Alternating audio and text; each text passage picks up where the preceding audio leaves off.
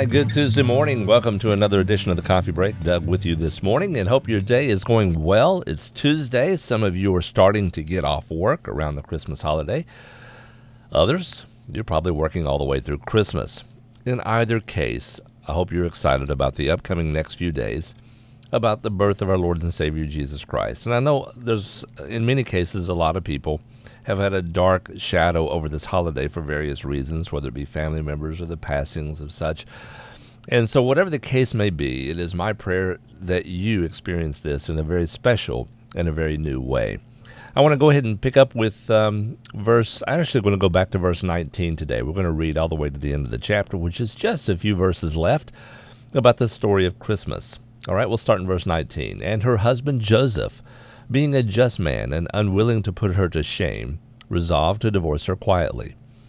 But as he considered these things, behold, an angel of the Lord appeared to him in a dream, saying, 'Joseph, son of David, do not fear to take Mary as your wife, for that which is conceived in her is from the Holy Spirit.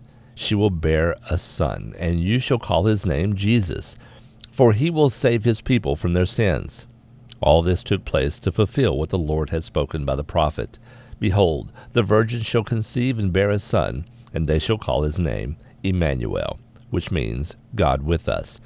When Joseph woke from sleep, he did just as the angel of the Lord commanded him.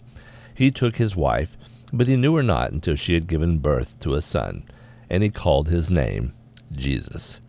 Now, here we see Joseph thinking of his wife and not wanting to put her to public shame and risk the option of death based on what we talked about yesterday and the culture and the historical aspects of the time.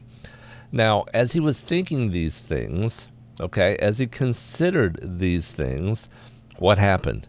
An unnamed angel appeared to him in a dream, saying, "Don't be afraid to take Mary as your wife, for the baby that is in her is conceived of the Holy Spirit. And when she delivers, you shall call his name Jesus." Okay? And then Joseph awakened from the dream, and he obeyed what the angel had told him in that dream. He violated every possible custom of that day by immediately taking Mary into his home, rather than waiting till the one-year time period had passed, as we talked about yesterday. Now, Joseph was probably thinking of what would be best for Mary in her condition. Now, he brought her home, began to care for her, began to provide for her, but as Scripture records, and it's important, that there was no sexual relationships until the birth of Jesus. Matthew simply noted that the birth of the child and the fact that his name was Jesus, whereas the physician over in Luke recorded several details surrounding the birth, and we'll take a look at that starting tomorrow.